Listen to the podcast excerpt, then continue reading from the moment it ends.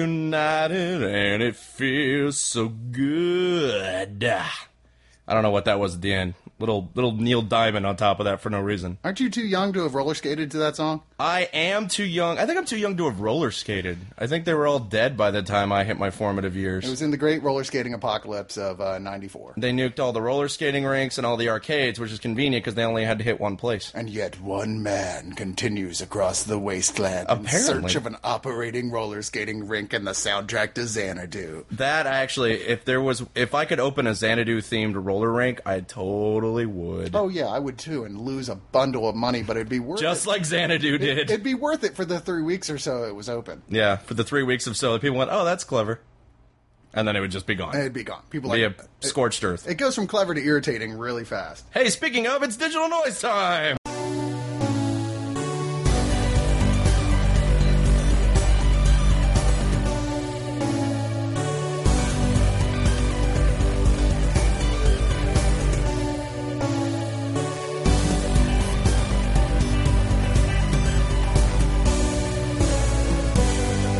Hurrah! Huzzah! It's it's Brian and Chris, the OGs, the the the Universe Prime, the the those guys, Earth six sixteen Earth- something.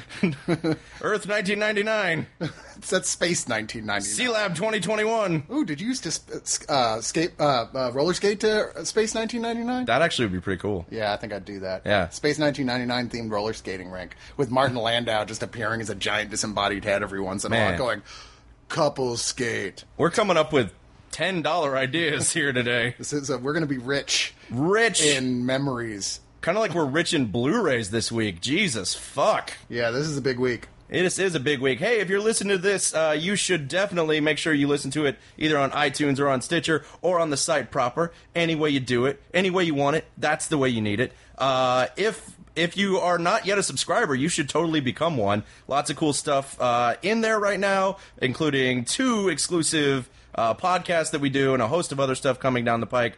Uh, also, you can follow the show on Twitter at DigiNoiseCast, and you can like the website on Facebook, facebook.com slash one of us nut. And hey, this episode is brought to you by audible.com. We like reading books, but paper is like so old fashioned. We're so over it. So download yourself a free digital audiobook courtesy of Audible. You can click either the link at the bottom or go to audibletrial.com slash one of us. You get something free. You're supporting the site. Everybody win. Why wouldn't you want to do that, huh? Why you gotta be such a dick? I'm going to stand outside your window and watch the back of your head until you press that button. I'm urinating in your sandbox right now. Ooh, It's funny though. I was going to use that sandbox for, For for what? Taking a shit? pooping. Yay! We've made a pee and poop joke. Clearly you want to become a subscriber.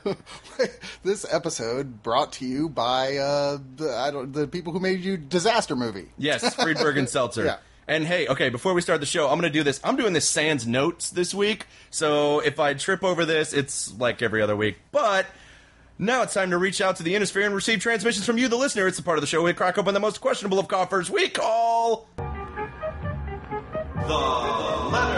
Box.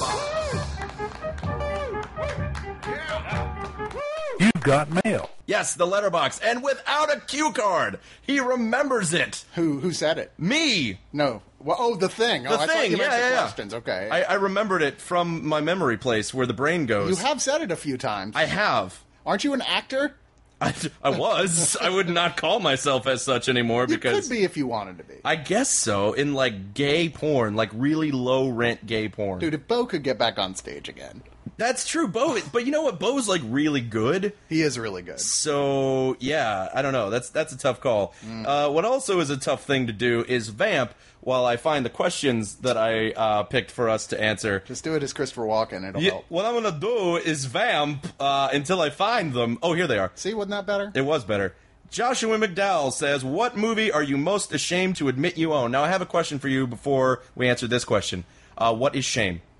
Uh, It's well- that movie with Fossbender where he shows his dick, right? Yeah, but it's you know when um, you get really drunk at a bar and you think the girl you were hooking up with is really hot, but then the next morning you realize that she kind of looks like, uh, mi- uh, m- you know, Like Michael Fossbender. no, because then even then you'd be like, nah, Yeah.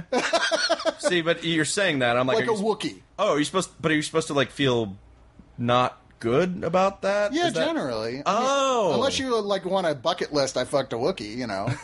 uh, let the Wookiee finish. but like in terms of shame of owning a movie, movie, there are movies that I could say yes, I would feel ashamed to have in my collection because it would insinuate I'm supporting these people in some way, like the aforementioned disaster movie, which You I, own disaster I movies? decidedely do not own. In fact, that is Good, the only I would have quit the site right there. That if is you the had only said- movie ever that I destroyed the disc rather than sell it. That's the only movie I was like, nope, snapped it in half, threw it away. I threw the reader off a balcony. Did I- you really? I threw the the the Oscar screener copy of the reader off a balcony because I fucking hated that movie. Oh, I kind of like the reader, But no, it's nowhere near as bad as Disaster No, Movie. no, I don't no. mean to claim You're not that even in the same an league. Oscar-winning film is the same as a free Bergen-Seltzer turd. But, But there still, are movies that, like, you know, depending on who was here looking through my collection, I would probably have to stammer a bit to explain why I have it, and mine would probably be Showgirls, and, and not just any version of Showgirls, but the super nice digibook edition of because Showgirls. you can't resist those digibooks Well, the thing about that is, it's shaking got, their digis in your face. It's got that performance of the dude who like claims he honestly loves the movie, who does the whole like explains the whole movie and commentary of why it's a good movie. yeah, and I'm he's like wrong, but it's adorable. He's totally wrong, and I think he knows he's wrong. It's just for fun because he does it like his performance art, like on stage. But like he's done it at the Alamo, but they got a commentary track of him doing it. And to be fair, I still haven't even listened to it yet. But I figure someday I might. Yeah, Uh, other than that, that movie is one of the worst pieces of shit that's ever disgraced my Blu-ray player. I think you've just described hoarding. By the way, someday I might want to watch this, Oh, it's true. so I can't get rid of it now. Well, I have some, you know, I'm only caught up to 1997 in my newspaper reading right now, Mm. so I'm I'm moving on to 1998 this year. So hopefully that extra room, I'll start to clear out some space. Well done. Yeah, Uh, shame. Let me pretend I have it for a second. Uh, I own. shame, shame. I own Silent Night, Deadly Nights two through four. Okay, so those are not good then. No, no, they're I mean, very, does it- uh, very. is it not in one good. set? Yeah. Okay, see, so that one you can't feel shame for because if it's in one set, you're like, well, come on. I It's- own Kindergarten Cop and Suburban Commando, Kindergarten Cop's not that bad. I mean, it's bad, it's but not that Suburban bad. Commando is super bad. Uh, Yeah, I can't. I can't help you with that one. I, I can only assume there were fond memories from when you didn't know any better. Oh no, no, no, no! I, I bought them as an adult because I wanted to own them as an adult. Uh, yeah. I, but see, this is the thing. Is like the thing you need to understand about Brian Salisbury is that he does not normally refer to himself in the third person, and I don't feel shame. I don't like. I'm sorry. Like I'm sorry. I'm saying as I say, I don't feel shame. Uh, but I want. Sometimes I know I'm going to watch these movies. One of the movies I watch every Christmas is Jingle All the Way. Yes, it's a bad movie. It's a fucking wretched movie. I've never. But- I've never even seen all of it. I've seen pieces on TNT when I But was flipping around. I marvel at these movies' existences sometimes to the point that I'm like, yes, I must own this. I understand I must that. own it to remind myself that in the cosmic fabric that binds all of us, this is a part of it too. now there is some porn I'm really embarrassed to admit, to uh, uh, admit that I own, so I'm not going to. Okay. Yeah. Oh, fair enough. go. Well, our next question, skirting right around that landmine, is Zach McLaren says in a Game of Thrones esque trial by combat. Woohoo. Uh, the theme is 80s action heroes. Who would be your champion? Oh, it's easy for me. It's Arnold Schwarzenegger in Commando. I mean, he is literally incapable of being hit by bullets. It's true. He- I mean, there is a scene where like there's no way. I don't care if you like have stormtroopers who are inbred to a point they can't see straight. With that many guys shooting at him from that short a distance, he would have at least gotten grazed. You know the scene I'm talking about? Where he's walking Fair. down Yep, the thing. yep, yep. So obviously he's got a superpower that he just can't be hit by by he can't be injured. It, it's fair. It's it's a good choice. But let me ask you this question: In Commando, Arnold is in his prime. He's in like the, he's probably like what in his thirties. Like he's he's really like Something like that. yeah. ripped and, and perfect physical specimen. I'm gonna go with Charles Bronson from the Death Wish sequels that were made in the 80s because he has all of those same qualities, cannot be hit by bullets, and he's in his fucking 60s. Well, he's, so he's been doing it for a while. that's what I mean, though. Like, you get the imperviousness and you get the experience. I gotta go with Paul Kersey. Plus, if you ever watched Death Wish 3, that is like urban renewal Bronson style. He knocks down entire brick walls. Well, it's funny. Death Wish 2 is kind of just a remake of Death Wish 1 and not as good, but still worth watching. Death Wish 3 is just batshit insane and totally worth watching. And Death Wish 2, like, reminds us how horrible it is to be a member of Paul Kersey's family. Because his daughter gets raped, uh, twice. And the second time is after she's traumatized into a semi, not comatose, but like into a mute state because of the first rape. Maybe- And then she gets raped again. Maybe if he stopped killing criminals, they would stop raping his family. Oh, you know who one of those criminals was in that movie? I know in the first one, Jeff Goldblum. And in the second one, little baby Larry Fishburne. Really? Totally. Good lord. Wearing the same little, uh, like the LaForge glasses as one of the bullies in Back to the Future. Jesus. Yeah, good times. Those are the answers to the questions. Thanks for sending questions. Now we got to dive into the reviews and get fucking comfortable because there are a lot of them. This We can week. shoot through a lot of these, I think. Let's do it. Let's see if we can. I don't know what that is. That's me doing like the little LeBron James milk or what do you call it? Talcum powder. Open. You don't know what I'm talking about. Who is LeBron James? Never mind. Don't worry about it. All right. What are we starting with? Oh, I thought. You Oh, that's were in usually charge. my job. Yeah, it's. I was, I was Shit! like, what? What the hell? am I- Shit! I am ill prepared. We're gonna start with uh, Most Violent Year because it's one of the big releases this week.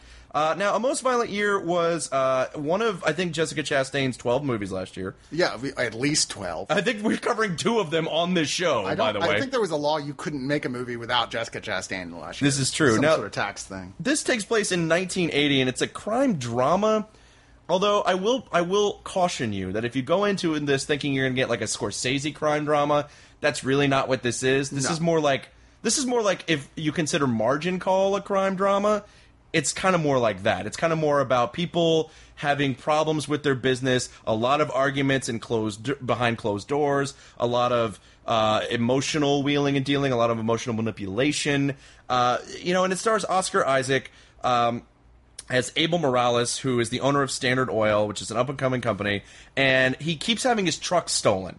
And he's in the middle of trying to finance this huge deal that's going to set his company for life. And he, it keeps getting delayed because somebody keeps stealing his fucking trucks. Which sucks if you're a truck owner. And at the same time, he's being hounded by uh, a federal agent played by David Oyelowo, who, of course, uh, was nominated uh, for his performance in Selma last year. Uh, and so it's, uh, it's he's an assistant district attorney who's convinced that um, Oscar Isaac's character is doing some shady book cooking or something's going on. Which, by the way, he's totally doing Oh, that. totally doing. That's totally happening. Really not as interesting a movie if he wasn't, and it was just the guy's like, oh, you know what? We made a mistake. Sorry to bother you. This is not a case of prejudice or wrongful arrest. Like he's totally fucking But doing Oscar this. Isaac Asla is infuriated by it the whole time, not in the sense of like, how dare they fuck with me? I'm too big, but like infuriated as if he wasn't doing it. Yeah, yeah, he's got like a, a real martyr complex. I don't know what's going on with him, but this movie has its moments that are really intense and really engaging, but a lot of it is just camel hair coats and reminding people what 80s cop cars look like and just very much about the mise en scene more than it's about the the, the movie itself, the the, uh, the emotional crux itself, I guess, or or the entertainment value. There's not, a, I don't know. I didn't particularly care for this movie. Well, it's you know he is a guy who doesn't. I mean, even though he there's a small, he's committing small crimes ultimately, like blue collar crimes, White collar white crimes. collar crimes. Yeah. But his wife, who's related to real gangsters, is like, you know what? Maybe we should call my dad. And, and he's like, no, I don't fucking get. I do not want to get in with the mob. I mean, he is not actually part of this, but they drag him in because what's supposed to happen. And when even when they're not, they're like working around him to try and do this. For instance, they want to arm all the truck drivers, and he's like, no, that's a recipe for disaster. And sure enough. to- you know the truck drivers pretty much arm themselves they're and driving down the road and they're flirting with disaster. uh, Albert Brooks, isn't he the guy who plays Jessica Chastain's? Uh, was that that was that Jessica Chastain's dad? in- Uh, I d- God, I can't remember. Is that bad? That's probably bad. I haven't I haven't seen this since we originally saw. so the much screener. booze in my head right Yeah. now. Uh, no, no, he's his attorney. No, yeah, yeah, that's yeah, right. who, that's but right. who also kind of works for the mob guys anyway. Everybody is corrupt in this movie except for Oscar Isaac, and even he's a little corrupt. Yeah. and it's one of those like. I'm trying to create the dourness of the 70s, but in a really realistic and non genre way. And I think that's part of why I kind of lost a bit of interest. I mean, really good performances, really good cinematography, really Mm-hmm. good, like, creation of what it really looked like, and a very slow moving film. Yeah, and not only that, but I, and I hate to be this guy, but if you're going to call your movie a most violent year, There should be more violence. and it's about like shady deals and the mob. It's really fucking slow pace for a movie called A Most Violent Year. Yeah, you're expecting something like you know the raid the raid or, or maybe the departed, like something. Although, if you were to divide up all the killings in the raid to one year, it still wouldn't even come close to New York City. That's true. Yeah, You you, know, could spread that it'd shit be a out. yeah. slow year in New York City. I'm pretty sure if you spread it out over the course of a week, it still wouldn't touch New York City, yeah, that's probably true. especially in 1980. Sorry, New Yorkers. It's just we're just telling you how it is. Just how it is, but it looks good.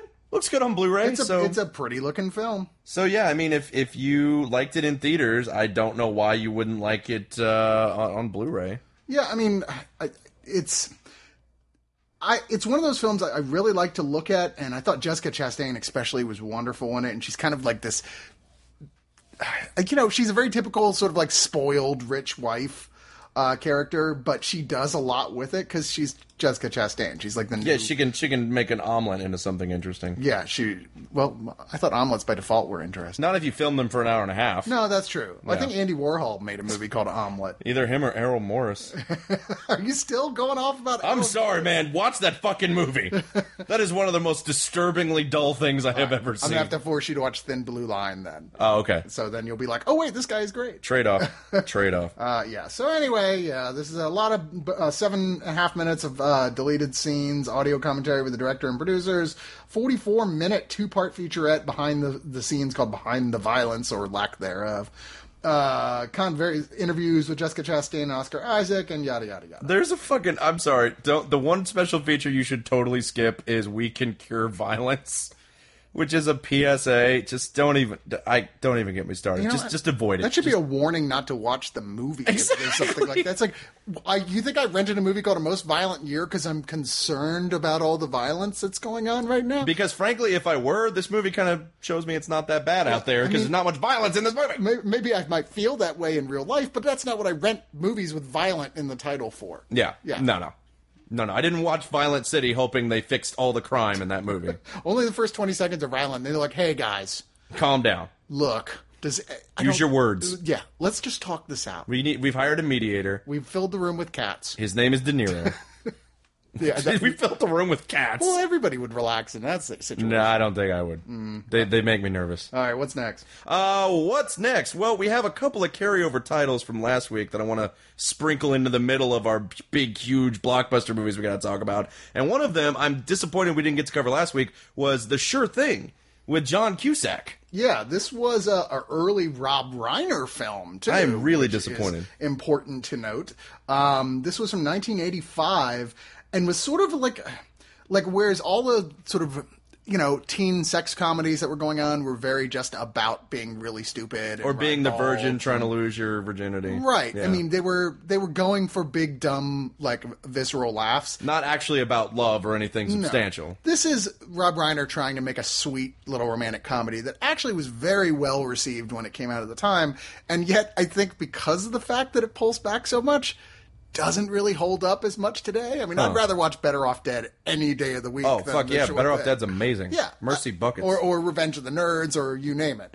Uh, but that being said, this is still a cute little movie with a young John Cusack who is being much more. It's not a typical Cusack role. Usually, Cusack is te- is the kind of straight man who's teamed up with like the wacky friend. Here, he is the wacky friend, which is weird. Uh, like he's kind of a frat boy, a little bit of a douchebag, and he goes on a round. Uh, he d- his friend, played by Anthony Edwards, and um, what little more than a cameo, uh, is he went out to school in California. John Cusack went to Ivy League school on the East Coast, and uh, his friend's like, look of course it's lame there. Ivy League girls suck. You need to come out to California. And she sends him the picture of this beautiful, beautiful girl played by Ni- uh, Nicolette Sheridan and says, she is a sure thing. She, I told her about it, you, and she wants to meet you and she is ready to put out. You know, when you actually get to the part of the film where you meet her, you're like, this girl is emotionally disturbed. she needs a psychiatrist. Sounds like the person John Cusack now would be more interested in. Right? Yeah. Uh, but so he's like, okay, well, I don't have any money, but I need to get out there and meet this girl. So this girl he's kind of been trying to flirt with, I don't know why, played by uh, Daphne Zuniga, who's a totally, you know, the very dead serious rich family. On a serious track to be a doctor, uh, or maybe it's a lawyer. I can't remember. You know, it's whatever. Something we're not. yeah, something we never had a shot at. oh, but you could have been an actor, Brian. I could have been an actor and failed. Um, and they end up having to like road trip together in a you know improbable series of circumstances. And guess what happens along the way? She's in Spaceballs. That's what happens along the way. I'm No. sorry. I was trying to figure out where I That knew happens, her from. That happens later. sorry, my bad. Yeah, no. uh, she is in Space. She played the Princess Leia character in there. Yeah. Uh, but no, eventually they sort of, he mellows out more, she gets crazier, shotguns a beer, love blossoms, but. They you know. reach that equilibrium where they'll settle for each other. it's pretty much. adorable. Yeah, pretty much. And, and he's clearly desperate enough that like there's that point. He's like, oh wait, she'll actually put out. Okay, now maybe this is the one. I don't know. I mean, it's a cute movie. There's nothing inherently wrong with it except that it's so dated. This this has been done. This type of movies, you know, many times since, and I would even argue better uh, since. Uh, but it is what it is. It's it's a portrait of a period of time in movies, and you know the young John Cusack is adorable as always. Uh, Tim Robbins has a small and weird role as like this guy with a stick way up his ass who likes to sing show tunes with his wife as they drive cross country. I hate those Can you people. imagine being caught in that scenario? Come on, everybody, sing. I can imagine throwing myself out of that car. the sun'll come up tomorrow. No, it won't. yeah, not so good. Uh, yeah, so I don't know. I mean.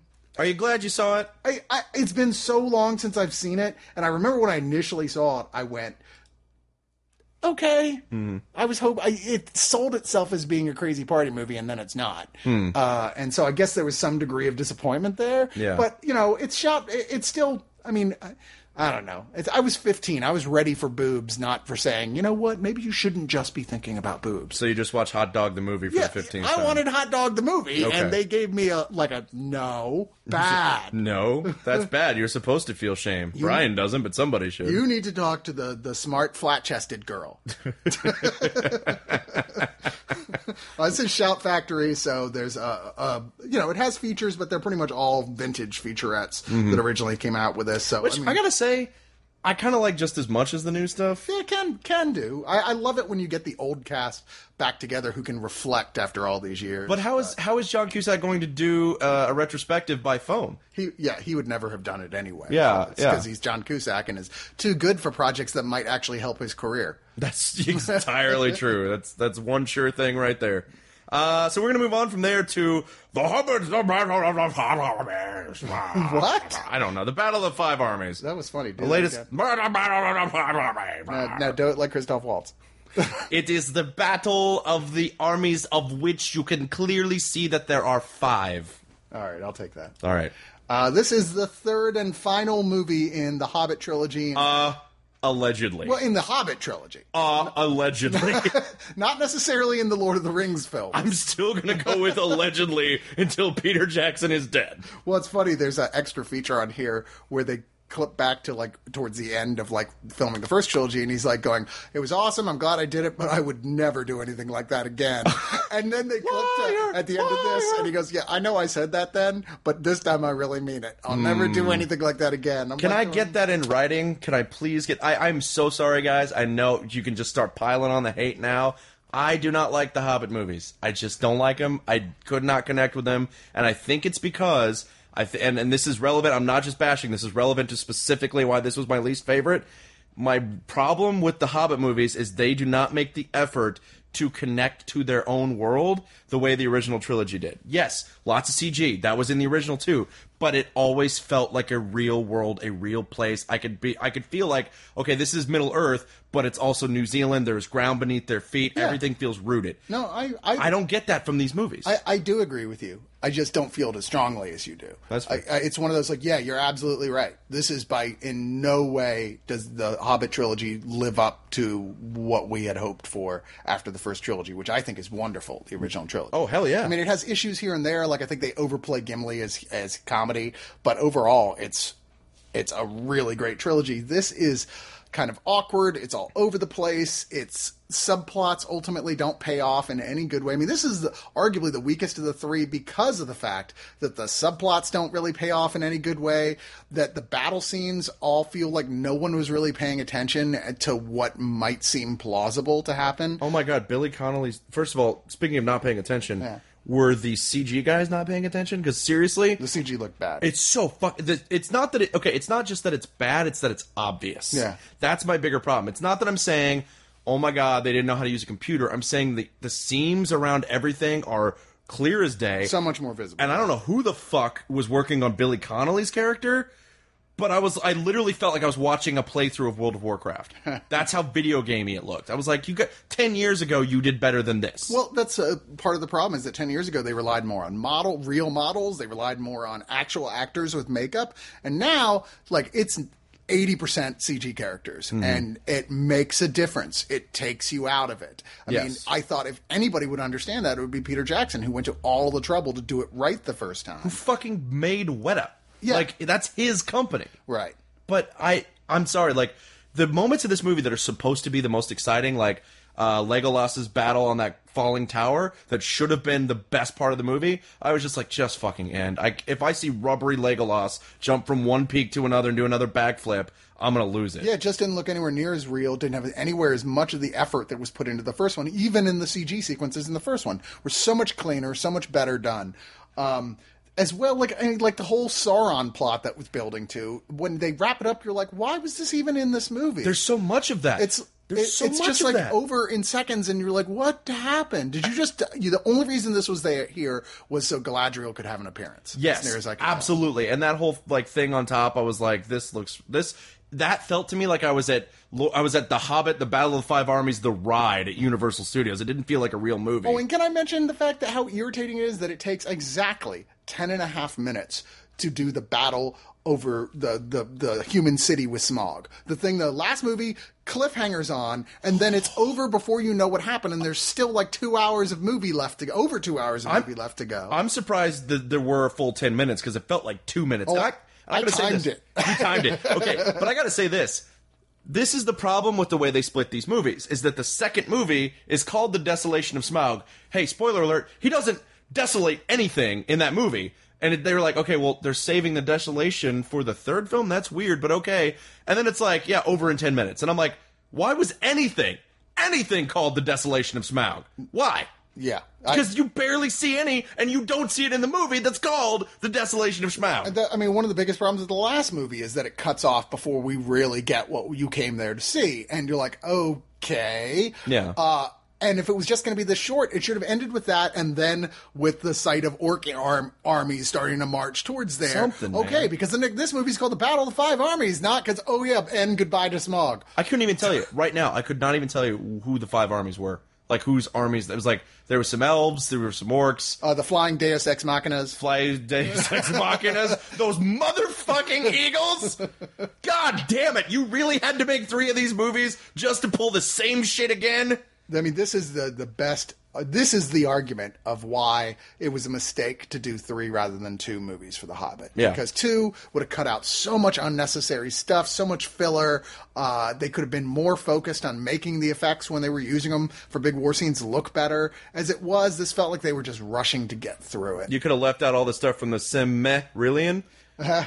Uh, so actually, none of the stuff from The Silmarillion's actually in here. Really? Yeah. Where, where is it? Somebody else owns the rights to it. No, but uh, they were talking about how they were putting stuff from the Silmarillion It's, in it. they made up all the new stuff in this. It's all totally made up stuff. So why were they telling people they were bringing? I'm I so don't know. confused. Apparently, the Silmarillion's owned by somebody else. so- Oh my god! So that means they could potentially make that movie too. Oh, believe me, I'm sure it's been brought up. Oh, yeah, because this still, of course, made a shit ton of, uh, um, of money. I mean, it cost 250 million, and at this point, just theatrically, it made 955.1 million. So I would call that a win for the studio. Yeah, it's a win. But um, yeah, I, them. mean, I don't, I do not hate this movie. I think if it wasn't a Lord of the Rings movie, I'd go, ah, it's a silly, fun popcorn fantasy film that I had a good time with. It's just mainly disappointment that this is a brand I, ex- I expect the highest quality for, and that was just not there. See, and I think this is where you and I differ. Is I didn't even have fun with this Mm-hmm. because it was so rubbery, because it was so drawn out in certain points, and then trying to compartmentalize things that were far more important, and the, the way that it was all edited together, the like the three stories, like all of that took me so far out of it that not only was I not having fun, but like I I started to feel like those people who aren't necessarily geeks who go into these movies like. Oh my god, these fucking fantasy films. I started to feel like that one of and those that's guys. that's the unforgivable thing. Peter Jackson, that's the thing I can't forgive. You've been is watching too much sports, is the problem. You, you made me feel Yes, that's got to be the problem. You made me feel like one of those guys. I am not one of those guys. I love fantasy. I've got a boner waiting for Game of Thrones to start. yeah.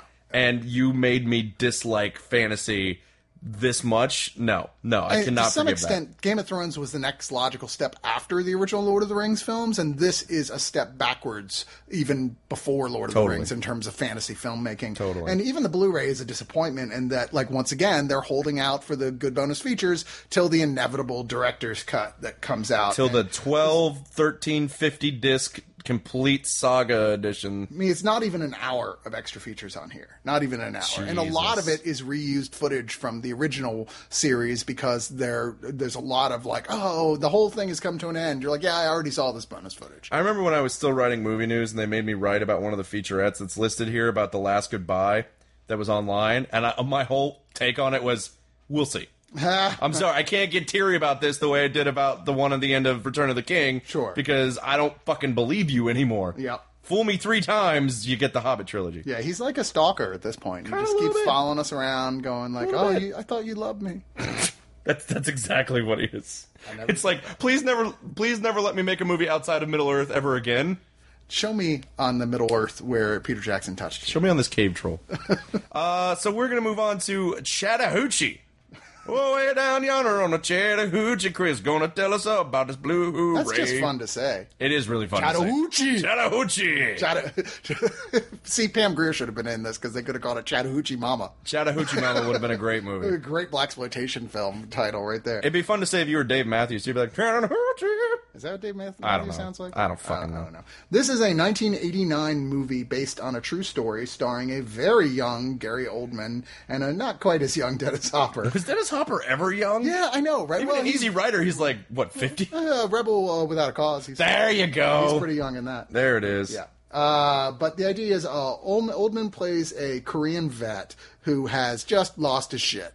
He uh, it comes back and he's he- you know even though he's married and has a nice house and a kid with Frances McDormand who wow who knew she was ever that young she was pretty hot when she was in her twenties um, sh- that he's he's lost it and he s- takes his pistol and starts just shooting up the neighborhood and this is the 50s mind you so people don't immediately call the SWAT team they're just concerned for him They're like, hey, what's wrong? Stop shooting things. Remember when people used to just be concerned instead of immediately calling in a SWAT? I love that those are the only two options we have now. Like, man, he's spending a lot of time with that girl and not enough with his friend. Send in the team! Send in the team! Well, if you read Jezebel, that's a response to Which I do situations like not. that. um, but so the local police show up, and basically he's trying to get the police to kill him because he wants the insurance money to go to his wife. He can't kill himself. When it's clear that that's not going to happen because the police just kind of stand outside, it's okay, we're your friend. He's like, oh, for fuck's sakes. And he tries to shoot himself in the chest, fails. How do you fail your vet? How do you fail at killing yourself with a gun? I don't If you're shooting yourself in the chest, it seems like. well, that'd be later really hard they're to like, fuck up. uh, he's like, I, what happened? I shot myself in the heart. He's like, no, that's television. The heart's actually over here. that's not where the heart is. Uh, but he gets sent to the Florida State Hospital, which is a uh, basically a work camp in Chattahoochee, Florida, where it. I mean, it's ridiculous. This is like of all the films you've seen of like you know the mental hospital that's in terrible condition or whatever. That's not supposed to be a horror movie, but you know realistic, like One Flew Over the Cuckoo's Nest or something. Uh, this makes all those other places look like a holiday resort by comparison. I mean, it is. I mean, it, it it's a mess, and the in, the inmates are are all batshit crazy. Or there's nobody's taking care of them at all. The guards are constantly fucking with them and abusing them. And Oldman, even though he is definitely crazy, like they never make any mistake about the fact he's fucking nutso. Sounds about right. uh, is sane enough to realize this shit won't fly. It's not cool. And over the years of being there, starts putting together a case against the state uh, and trying to get it out to somebody so they can, you know, go look. This is fucked up. Nobody knows how bad it is in here. Now, you know, this has got cool people. And like I said, Dennis Hopper has a, you know, it's his buddy in there, but it's still a relatively small role. Frances McDormand is his wife. Uh, Ned Beatty has a small role. Em- Emmett Walsh has a small role. Lots of familiar looking people uh, from films of this era, and ultimately, it's not as good a movie as a lot of other things you compare it with, like Once Upon. Uh, what, the, what I just said it. yeah. Once upon a time in America? no, no, the uh, One Flew Over the Cuckoo's. Nest. Oh. but it is a must see for the performance of Gary Oldman, who was always good, but this is one of those roles where he just bowls you over with what an incredible fucking actor he is. And he gets a great big bushy beard. which is always a plus. Yeah, it's always Who wouldn't want that? yeah. But I anyway. actually have one of those. It's uh, this is Olive Film, so no bonus features at all. But it's a curious little footnote in Oldman's career that if you're a fan of his, really want to check this out. It's not the, it's not a bad movie by any stretch. It's not a classic, but it is so worth it for his performance. Fair enough. Well, we're going to move on from there to what's the next big uh, movie on our list? The next uh, major. I thought we had one more. Interstellar. Interstellar. Yes, the other Jessica Chastain movie this week. But that's right, she was in this. yep, yep. I wasn't kidding when I said we had two this week. What was it? Uh, I can't even remember who said it. Was it Michael's that they keep getting older and I just stay the same age? yes, That they was do. Kind of brilliant. Yes, they do. now, look, I'm gonna I'm gonna preface this by saying, I get it. I get all of the problems that everyone has with this movie, and none of you are wrong. I want to say that emphatically, except for those people who tell me exactly what would happen inside a black hole, because I'm sorry, they can theorize all they want, but no one's ever actually been inside a fucking black hole, so don't don't don't get pious about that. Actually, that's the one thing that even like the hardcore science defenders go, okay, yeah, that probably wouldn't happen like that. Yeah, but they don't know. So stop acting like there's like a hard line. Like that's not. This is why the movie's stupid. Okay, everything else, I get it. All that being said, I can forgive all of this because I really like what it's doing. This is Christopher Nolan's latest film. Uh, it takes place in a future where essentially we've entered a second Dust Bowl uh, where you know like uh, resources are drying up and and every all the crops are dying and there's dust that's like so prevalent that it's killing people and essentially we've got one last shot we've got to find an inhabitable planet somewhere else and we've got the ability now to travel through these uh, basically through these wormholes and we have three we've sent out astronauts to three planets that we believe might be ha- habitable but there's no way to get them back. So basically, what we have to do is decide where we're going, which one have we decided is probably most likely to be habitable, meet up with whoever's there, and the team sent out on this mission. There's no way to get them back. So this is a one way trip, but hopefully it will save all of mankind. Meanwhile, back on Earth, uh, uh, Matthew uh, McConaughey. McConaughey's daughter, a young, not Jessica Chastain, but will be eventually, is being haunted by a poltergeist that's moving stuff around in their house that will in no way come back at the end of this film and be important. you can pretty much forget that. Yeah, don't worry about it. Don't worry about it. Don't worry about it. And You know what they say about a poltergeist in the first act?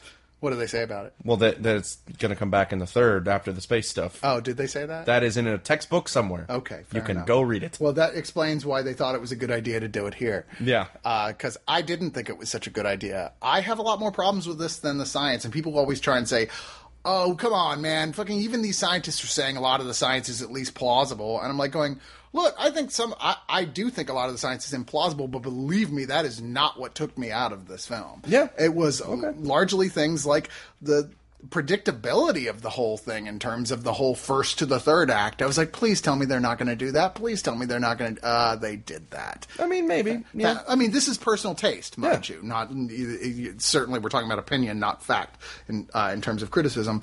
Or you know, I mean, there's lots of things like. Okay, so you have a strong female astronaut, and then you have her do a totally weak female freak out thing that almost kills everyone on the planet. And I'm like, fucking, are you serious, mate, right now? I do dislike her monologue quite a bit. Oh I my will- God. But and that and I should make that disclaimer because that monologue is actually part and parcel of what I do. It's very hard for me to explain exactly. No, it's not hard for me to explain what I like about it. It's hard for me to explain why there are certain things about it that I forgive uh, because really ultimately what this movie is about and what I love what is my favorite kind of sci-fi? My favorite kind of sci-fi is when they use cold, hard analytical science and math to get at something that binds us as people. Like that is my favorite kind of science fiction. Like the really cold, detached 70s sci-fi like we've talked about is just not my bag because I think it's far more interesting when you kind of attack this inherent divider between the left and right brain, between the emotional and the analytical. And to me that's what the best science fiction does is it uses science to unite humanity or to better understand humanity. And that's what this movie is is it's using science, it's using space travel, wormholes, all of that stuff to make a very clear, very simple, I absolutely concede that, a very simple statement about love and about specifically uh, the connection between a, a child and their parent. And to me, w- that element of it works so well. That element of love, that is the fucking subject of the monologue that I actually hate. Uh, It was much better in the Fifth Element. it was better in the Fifth Element. Uh, it work it, that works for me. So, and not only that, but the spectacle of the movie works for me. So the things that don't work are the things like it's you know it's and again like I I can't explain why something like this and the problems that I can forgive here are the things that I can't really forgive in something like Prometheus. Yeah. But maybe it's just because I don't really feel like Prometheus is trying to get in any bigger idea. well, yeah, it's Prometheus. Prometheus didn't seem to it, like it hinted at bigger ideas, but didn't seem ultimately to know where it was going. This, Interstellar connects people. Prometheus was connecting parts of a franchise. I mean, I think that for me, the things you liked about it are partially what I didn't because it's trying so hard to tie everything up in a neat little bow that it felt contrived to me. Okay. Yeah, I can see that. Um, I agree with you that I prefer science fiction that has those the hard science fiction, but ultimately has something to say about all of us and humanity. I felt like it started that way, but then said like, "Oh, we used our hard science fiction to, from a distance, open a Hallmark card." you know, that's Yeah, what it felt yeah. like to me. Yeah, And no, I- and if that if that doesn't work, the movie falls apart. yeah, a- a- If that and- doesn't work for you, then the whole movie falls apart. And, I get there's that. other things along the way. There's little things like I don't think anybody would behave that way, or the idea that they could even plausibly, in a world that has largely banned science, keep a giant rockets to space factory secret. I don't know, man. Like I'm kind of scared about the shit the government's keeping secret right now. well, you know, I mean, maybe with the lack of satellites, sure, but still, I was like, there's a lot of stuff. I'm like, I'm having a hard time swallowing. A lot of corn out there, man. There's a lot of corniness in this movie. Hey, oh. Uh, I think the performances are good, and I agree with you. The spectacle is phenomenal. It's a beautiful looking film. Uh, I, I'm getting a little tired of Hans Zimmer's bombastic scores at this point. They're all kind of seem like the same score. Just See, I'm tweaked a not there little. yet. Oh. I'll get there. I'm not there yet. Yeah, I mean, I don't think it's a bad score. I just think it's it's getting to where it's like you you only have so many tricks, don't you, Hans? Well, when he runs out of tricks, he calls Claus Bedelt yep, there you or go. Blett or however you say that guy's name. Uh, uh, they need to just let uh, Manziel start scoring everything because I think he's actually much more ta- talented. Manzel. Uh, isn't that his name? Uh, the guy from uh, Requiem for a Dream and all. oh yes, yes, yes. Okay, Yeah. yeah, yeah, yeah. Clint Mansell. Clint Mansell, yeah. yeah, I think Not that guy- Johnny Mansell. No, I think Clint Mansell is one of the most talented scorers out there right now. He's ph- phenomenal, and then the the uh, Bear McCreary also really incredible. See, and I feel like the problem you're having with Hans Zimmer is the problem a lot of people have with Michael Giacchino that I don't have.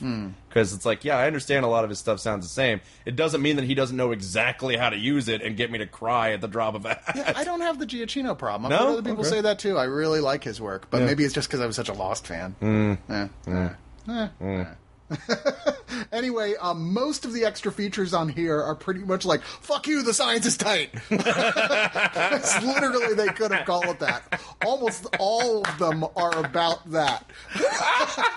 okay, all right. I'm not even gonna defend that. That's fucking. Don't do that. Don't don't get up there and be like, no, I was like lying in the sand. I was fucking right. Like, I I defended you, Christopher Nolan, when I thought everyone in the world was trying to be smarter than the filmmaker. But don't be that guy who's like, I'm the filmmaker who's clearly smarter than the audience. Don't be that guy either. Let's Well, that's let's what find the- a middle ground. That you, this that's what the bonus features are for. Oh boy, Sorry. pontificating in But- supplemental form. That being said, there's an awful lot of them here, and there There are a lot of them. every detail of the filmmaking and like little stuff like did I there's two and a half minutes about how they u- threw real dust into the frame rather than adding it digitally. I think you could have left that feature out. There's a whole special feature. I just said We go from the fucking Battle of the Five Armies, which is like, I don't know, maybe we'll come back to this. The end of special features to this is like, yes, but the dust. The dust. The dust, Chris. The telling you. dust. Oh, boy. That's a thing. It's a thing. All right. Well, that was Interstellar. Uh, oh, did you get your. Uh, did this come with uh, an authentic. Uh, what did they. an IMAX film cell that they're promoting on TV right now? No, I don't think so. They're like, get the Blu ray in an authentic IMAX film cell. I'm like, that's great, but you need a fuck ton of those to make that work. No, I'm just hoping. uh, Have you seen the things on Criterion where I assume they're putting out Lawrence of Arabia because there's all these pictures of them holding up an original film cell from it? And I was like, oh yes, please. Yes, please. yes, please. All right. Well, let's move on. I think we've covered all the big all the big uh, Movies, releases anyway. all the big movies. Yeah. Oh. So let's talk some TV for a minute. Okay. Why not? Let's start with Silicon Valley season one. Uh, yeah. Now you hadn't actually seen this before. I now, hadn't, right? but I watched the first season, and I gotta tell you, this is fucking hilarious. It's pretty funny stuff. I This is- really like this show. This is what we all wish Big Bang Theory had been. yes, That not denigrating against geeks. Oh my but God, so about much better. Real, honest to God, socially challenged geeks, where it's not the show is not against them. Yeah. you know, it's not like going like, aren't these guys pathetic? It's not really like that. They are a little pathetic, but it's not.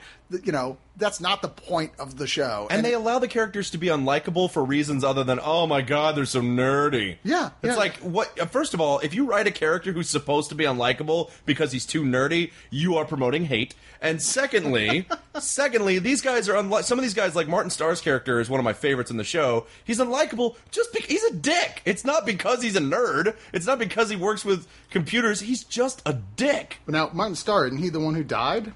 no martin starr is the guy from like uh He's, he's the guy that was in the Judd that guy. Apatow Oh, yeah, movies. The Satanist. The Satanist, yeah. Yeah. He's allowed to just be a dick. It has nothing to do with his nerdiness or his amount of cool. He's just kind of an asshole. And I'm like, thank you. Allow someone to be disliked because they're an asshole, not because they're a nerd. It was Christopher Evan Welch on here who played like a, basically the Peter Gregory, who is the guy who ultimately f- agrees to fund these young uh, tech startup nerds with their Pied Piper. with their their Pied Piper program, who unfortunately died very young during the making of the show. I really wish I could remember where it was, but there was a really great article about him and why uh, he was di- he knew that he was going to die before they started shooting. Yeah. and he talked to the film the the showrunners, and he was just like, "Here's why I want to do this. Here's why I think I should do this." And it was this really beautiful movie. God, of course, I'm saying all this, and I can't remember where the fuck this article is, so I am no help whatsoever. But Google it. Uh, Thomas Middleditch plays the the lead here as a very shy, uh, socially awkward programmer who has sort of a- a- half-assedly come up with this program uh, that is his idea is for it for streaming music, and as it turns out, it didn't occur to him that what he's invented is the most effective. Uh, like program ever designed to take compressed files and decompress them in record time, which w- is like you know, uh, th- it's like the fountain of youth or the like what I don't know, the holy grail. There you go. This is the fountain of no. We're going with fountain of youth. No, no, not fountain of youth. That doesn't make any sense.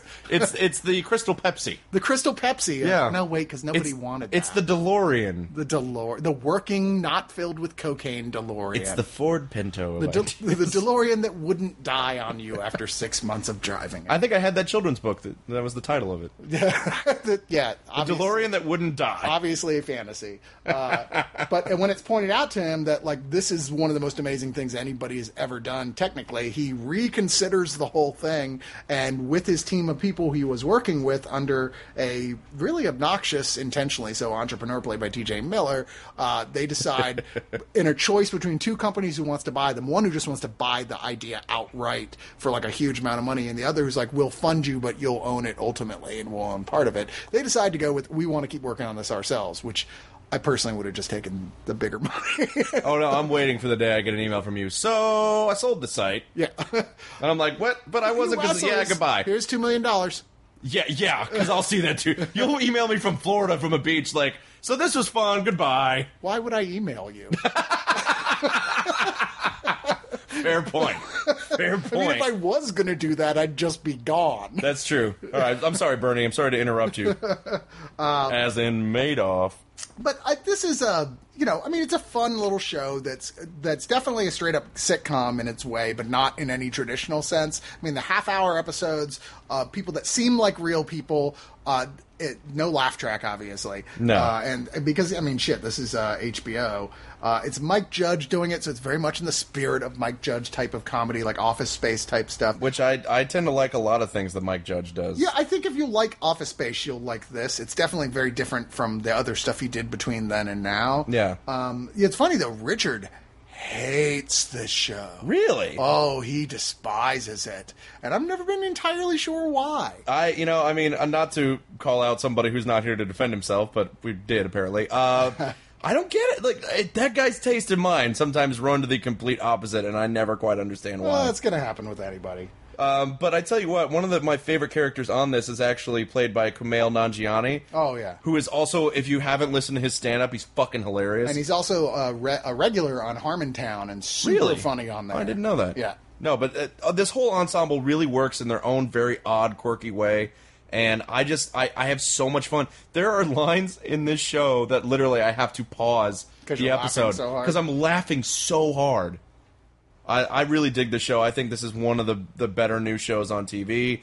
And if you are someone who gets like me that black bile taste in your mouth whenever you hear someone like I really like uh you know uh Big Bang Theory. Big Bang Theory cuz cuz you know I know some nerds and they're like that I'm watch this show and then punch those people directly in the cunt. I don't Just- have just the hate bam. on for Big Bang Theory, but I don't think it's more than a one season worth of laughing show. It's like, No. okay, I got the joke. It's over. You what? You're still going? Uh, You're paying them more? uh, and but I do think this is a much better show. It's certainly a much more mature show. Yeah, even for though sure. it's still really goofy and silly. If I have anything I don't like about this is that I'm just not a TJ Miller fan. I just don't like TJ Miller. That's going to be important, yeah. And I think he is like playing the character he almost always does here with this guy who's so arrogant and so obnoxious and everyone as in every other movie he's in where he does it just puts up with it and I'm like dude are you seriously telling me that nobody has thrown this guy down on the ground and beaten the holy living fuck out of him yet I mean Yeah. like almost weekly cuz I'm pretty sure that would happen See, I want to see him play more characters like the one he voiced in Big Hero 6. yeah Because I think he could pull that off. Yeah, just like agreed. Just like the really, it like he'd be the same. He'd be the weird outcast, but he'd be so enthusiastic and fun that you couldn't help but love him. Yeah, I don't know why he plays this character so much. I just happen to think in this show it works really well. Yeah, Hmm, fair enough. I mean, it does work within the context of the storyline and the characters because they're all. b- He's an alpha, and they're all Betas. like, very much betas Yeah. or lower. As as Kumail Nanjiani said in one of his stand up gigs, alpha as fuck.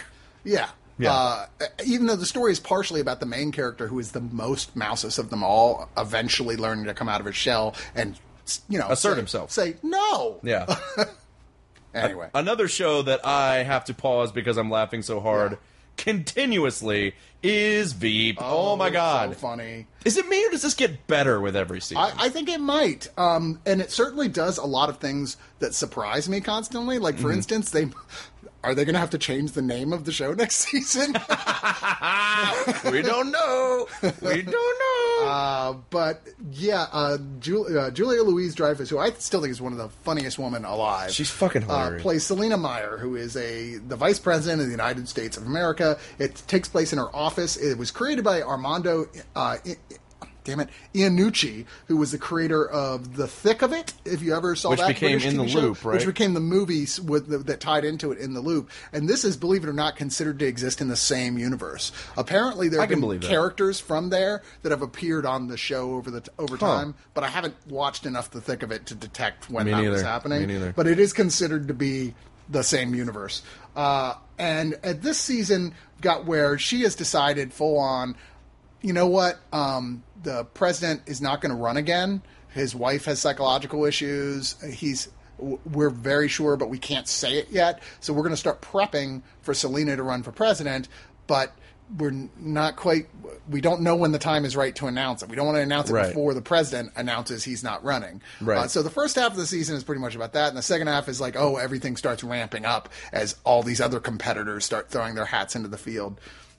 And I think it's that tension going on there that makes this one of the more fun of the three seasons so far. Yeah. Uh, you know what I did not realize? what did you not realize? Anna Chl- Chlumsky, who plays Amy Bruckheimer, the chief of staff. you had never seen My Girl. I had never seen my So girl. you didn't know where she was from. did not know that. I so I'm watching my girl and going, I have to have seen this girl somewhere before. She looks so familiar.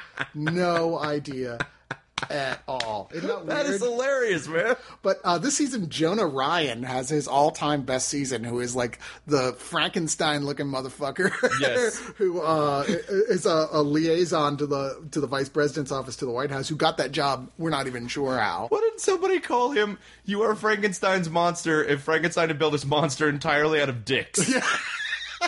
There's That line I couldn't. I was like, that's in an earlier season, but I like couldn't breathe. I was laughing. So the best hard. lines in the show are almost always when someone is insulting Jonah. Yes, almost always. and almost. he's so obnoxious that he always gets his comeuppance. So Yeah. it's like it's just hysterical to see him get beat down. And this season, he actually loses his job and starts a muck rating, raking political website. Oh my god, he's like he's like Oh, every so horrible like funny. playthrough guy on the internet is like, "What's up? I'm bringing you the truth." And like his roommates are smoking pot in the background. Oh my God, so good. Um, Yeah. lots of good guest appearances this season as well. Uh, they bring back that uh, the character, uh, what is she like, the Swedish uh, uh, ambassador's wife? Who, Yeah. like, and last season, the Swedish ambassador like basically started groping her. yeah, Dave Foley gropes her. Dave Foley is the husband of the Swedish ambassador, and she's the Swedish ambassador. And I yeah, that was that was really cool. They brought her back. Yeah, and there's an encounter with her that is super awkward and awesome. Anyway, this is great stuff. If you're not watching Veep, it is time to start. It may be the funniest show on television right now, Get into it, or something. or some singer we could put at the end of reviews. Elect to watch Veep. That's good. That's good because if you don't, we'll replace you and we'll put Veep in your place. Yep, that's- how it works. that's what happens. Because government. Yeah, or we'll assassinate you. Should I Yep. not say that? No, I probably shouldn't. That's Okay, fine. We'll, all right. we'll we'll leave that in. All right, Don't fair edit that enough. out. All right, it'll be fine. It'll be fine. I'm sure it'll be fine. Uh, well, let's move on to a movie that you got to see that I did not get a chance to, and that is The Rewrite. Oh, okay. Uh, yes, the rewrite is the latest attempt to make Hugh Grant palatable again. How's that going? Um, you know, here's the thing. I like Hugh Grant. He has a. I like Hugh too. He, Heyo. he has a charm that I think is really kind of undeniable, except for those who do deny it. And I was gonna say it seems like a lot of people would deny that, but okay. But you know, I mean, like he always has played largely the same type of role, and I think people had kind of wr- written him off until About a Boy, which it was like, oh, oh yeah, now we remember why we liked Hugh Grant, Right. And it seems like he doesn't make that much stuff, generally speaking. Mm-hmm. But when something does float to the surface, it's usually something where he's playing a very similar part to that now. Yeah. you know, this sort of like not awkward, but sort of like it's like Jeff Goldblum if he was British and better looking. See, I'm not comfortable with either of those things for Jeff Goldblum because I like him just the way he. Oh no, I do too. I'm just saying. No, no, no. I get what you're saying, but I just imagined a British, better-looking Jeff Goldblum, and I'm gonna have nightmares tonight. No, it's nature wouldn't find that way. Let's hope not. God creates Jeff Goldblum. God creates Hugh Grant. Hugh Grant destroys Jeff Goldblum. Yeah. God destroys the world. Yeah. Yeah, that's how it works. Uh, anyway, he plays Keith Ma- Michaels, a w- very washed-up screen British screenwriter who wrote one movie that everybody like adores, like a, it's something like The Princess Bride or something, where everybody fucking saw it. Gotcha. Everywhere he goes, people are quoting it at him when they realize who he is. They just they love him because of this movie. But he, he won Academy Award for Best Screenplay in 1998. and has never he, he- he's gotten a few things produced since then and they all sucked uh, since then he's gone broke he got divorced and he gets forced in a position where he's got to go teach which he is completely disdainful of but he's in that position he doesn't really have any choice anymore so he goes to upstate new york where uh, he immediately starts sleeping with one of his students and who could blame him because she's super hot I think the courts at some point. Oh wait, No, no, it's no, I- college. sorry, I forgot it was college. yeah it's Uh, college Woo! Sidestep that landmine. and but at the same time, there's this older student in his class, played by the still very sexy Marissa Tomei, who he definitely his real feelings are starting to be directed towards her, whether he wants them to or not. And I mean, uh, it's kind of an extended meet cute between those two, and the whole this tension that comes between him and Allison Janey, who's this very stick up her ass uh, th- teacher of uh, Jane Austen books. Hmm. Uh, th- they're kind of at odds, and when it turns out that like, oh wait, it's actually a rule the teachers aren't allowed at this university to date the students, he's trying to sweep the whole thing under the un- uh, you know under the, the, the whatever you call it The rug? the rug. Thank Yeah. you. I was going to say curtain, but it's not under the curtain. yeah, under the behind the curtain, under the marketplace stall. Yeah, he's trying to sweep it under the paper moon. Yeah, that, that's what it is. Yeah, yeah. Sleeping under the four weddings and a funeral.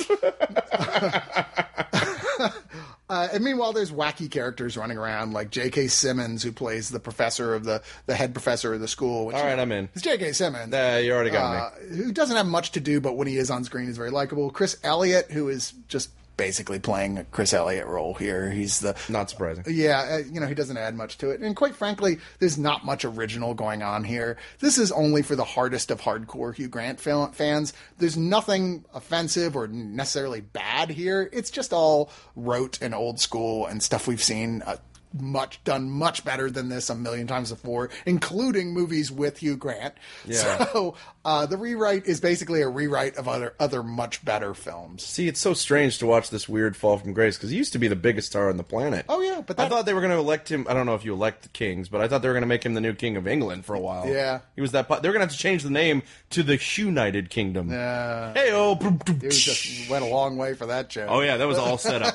that was all set up, and I've been thinking about it for like three minutes. No, fair enough. So we're gonna move on from that to I want to talk about this Dirty Dozen double feature. Okay. Uh, that was put out by Olive Films. Um, first of all, you would maybe when you see this, this is I'm gonna the the titles of these movies. There is no way of knowing which one comes first because they are the Deadly Mission and the Fatal Mission.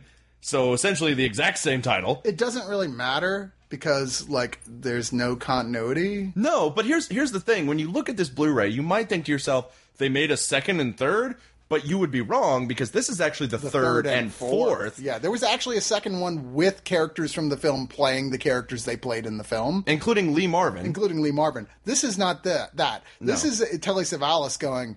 Hey man, I need a fucking paycheck. Yeah, well, you died in the Dirty Dozen. Well, fuck it. Just I'll make play me a different, character. Yeah, which they only did. I looked this up. They only did because Lee Marvin got really sick the year before they made the third Ah. still one, makes me sad. Thinking and then about he Lee Marvin. died right before they made the fourth one. It makes me so sad he's not with us anymore I know, right? And it'll make you even sadder when you watch these movies. because they're made for TV. so made for TV. There's even commercial commercial. breaks. It's the A team version of the Dirty Dozen. And that being said, for what it is, these aren't terrible. They're very dated. They're just if you've got a taste for Dirty Dozen, which of course you would when they're called the Dirty Dozen colon something else. Yeah. Uh, then they're not going to really satisfy on the same level. Not at all. If you could imagine that there was a Dirty Do- Dozen television series and went, oh, this isn't that bad.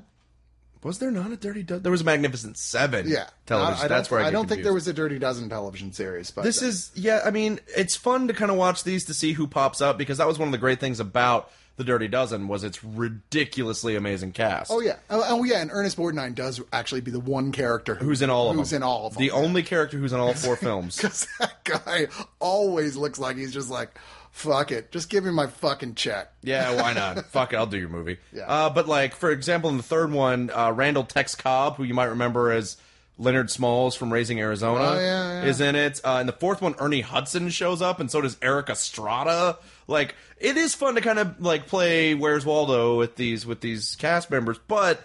There's just like when you're called the Dirty Dozen, and, and you have such an expectation. And Telly Savalas is so out of shape and so Oh, yeah. tired. Yeah. he. Everybody. Yeah, the the other actors look like they're more into it than Savalas, who is just going through the motions largely here. Yeah. Um, but I mean, there is fun to be had. Um, I only watched the first one, The Deadly Mission, and I laughed in the way that they're trying so hard to hit all the same plot tropes that Yeah. happened in the original. Like so many of the characters are just slightly different versions of characters from the original Dirty Dozen. which is funny because the fourth one is doing that with the second one. Oh, really? The fourth one is once again about uh, about a train ambush, which is what the second one was about. Mm. So it's like the third one's trying to be the first one, and the fourth one's trying to be the second one, and I just went cross-eyed. Yeah, fair enough. Too much. Too you much know, I mean, information. this is for collectors. It's Yes. two on one- Completionists. two on one disc. If you're that big of a Dirty Dozen fan, then fuck it. Why not? If Telly Savalas is your favorite actor, pick this up. Yep. That's what I will say. Uh, moving on from there, we had a few other Olive releases here that uh, I'll dive into. One of which uh, is probably. It, okay, I will say this. There are t- two Olive releases that are battling for my pick of the week. And the first one is Bestseller, yeah, which, if you haven't seen Bestseller, I never even heard of it before. Now. I have it on VHS, but I never popped in the tape. Holy shit, this was a good movie. It's so fucking good. I was like, okay, now you can totally understand why this didn't really like wasn't a huge hit because someone in Hollywood went, "Oh yeah, Brian Dennehy is a leading man in an action movie. America will buy that." and should totally be paired up with James Woods, who America's still not sure how to feel about. Yeah, I- and never has been. but what if I told you this was written by Larry Cohen? what if I told you it was directed by the guy who did Rolling Fucking Thunder? Well, there, James uh, John Flynn, which yeah. is what attracted me to it immediately. I was like, John Flynn. But then I saw Larry Cohen and I was like, okay, well, it's still John Flynn. Okay. It's not Paul Schrader like he worked with on Rolling Thunder, but Well, that's I, fine. I like Larry Cohen a lot. I like Larry Cohen, but he's a schlock guy. Yeah, he is. He is a schlock slinger. which is hard to say. Um, but this movie is I about think that's Hebrew. I think it is right. I think I just spoke Yiddish for a second. Uh, it starts in 1972. There is a raid on a uh, an evidence locker at a police station. There's a robbery that goes wrong. Brian Dennehy's one of the cops. He gets shot, but he lives. But he decides that uh, in addition to being a cop, because I thought he, like initially I thought he was supposed to be retired. And then the very next scene uh, takes place several years later, and he's still chasing down bad guys. Right. He's not retired. He's just a little tired. He's a little, he's very tired. But on the side, he writes books, and they've been pseudo successful. He's still kind of struggling to. He's got a name for himself, but he hasn't made himself rich off of it. He's mostly a name because of what happened to him. Yeah. More than for his writing. And into his life breezes James Woods, who says, Hey, I worked for the mob as an assassin. I can help you b- bring a realism to your next book that not only will make it a bestseller, but we're going to take down this mafia boss with the. It's going to be a, a nonfiction book. And not only is it going to be huge for you, but it's going to take this guy down. But not even just a mafia boss. This guy that no one knows is a mafia boss, who's like one of the guys who holds the key to the fucking city, who everyone considers to be a hero. Which is awesome because he's played by the guy who plays Sosa in Scarface. Oh, there you go. So he's you know basically something's playing the wrong. same role. Yeah, it was kind of weird casting that you're like, you sure you don't want to go with more of a Robert Redford type for this one?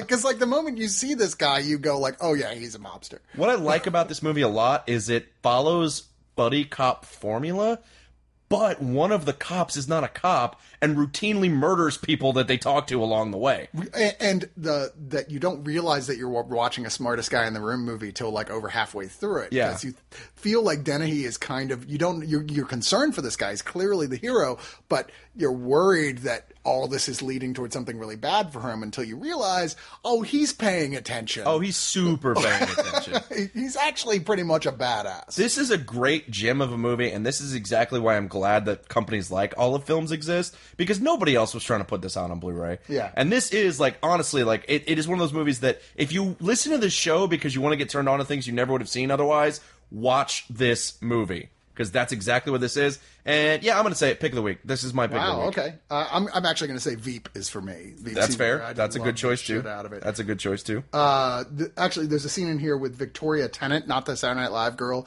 but this other English act- actor. She probably, if you watched movies from this period, you saw her in a shit ton of stuff. And there's a very hot scene with her, basically. J- well, it's hot and creepy, where James Wood is. is Your is- favorite kind of hot. James Wood is like uh, threatening her with a knife while she's all but naked. Uh, like, oh god, that girl's hot. Anyway, yeah, really good movie. Sadly, this is Olive Films, not because it's Olive. Thank you, Olive, for putting. Yes, this thanks for out. putting it out, but sadly, that no there's no, special bonus features.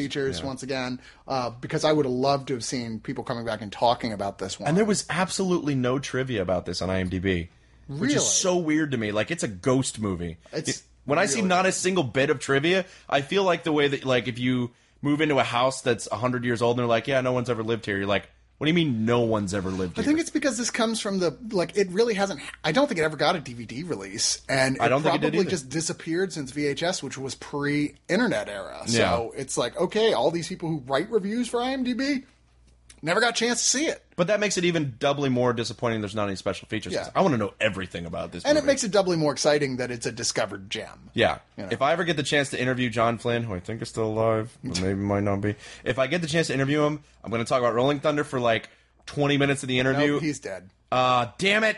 That means I got to talk to Larry Cohen. That's okay. We'll have a lot to talk about still. That's fine. Hold on, yeah, he's alive. He's still alive. All right. well, moving on to the other Olive Films release that came very close There's a to being. couple different ones. Well, actually. Oh, but the one that became very close to being my pick of the week is what I meant. okay. Is Without a Clue, which is a movie I actually saw when I was younger, like in high school, and really loved. Yeah, and, me too. And I watched it again, and I'm like, yeah, this is still great. Well, I'm a sucker for anything that has the word Sherlock Holmes in it, and I especially love when you find a new way of doing it that it's not. I mean, I love the traditional Holmes too, but I love it so much more when they find a weird new take. Like there's one with George C. Scott who plays a, like a, a crazy guy who thinks he's Sherlock Holmes, but he's not, but gets involved with solving crimes anyway. That's just wonderful. This is another one of those. Okay, this is a very different take on it. With uh, you know, I mean like uh, Michael Caine, uh, just say my cocaine, and you're saying If it's it. not your cocaine, it's my cocaine exactly. You've done it with the accent. Uh, playing Sherlock Holmes, which let's to be fair, it was only a matter of time.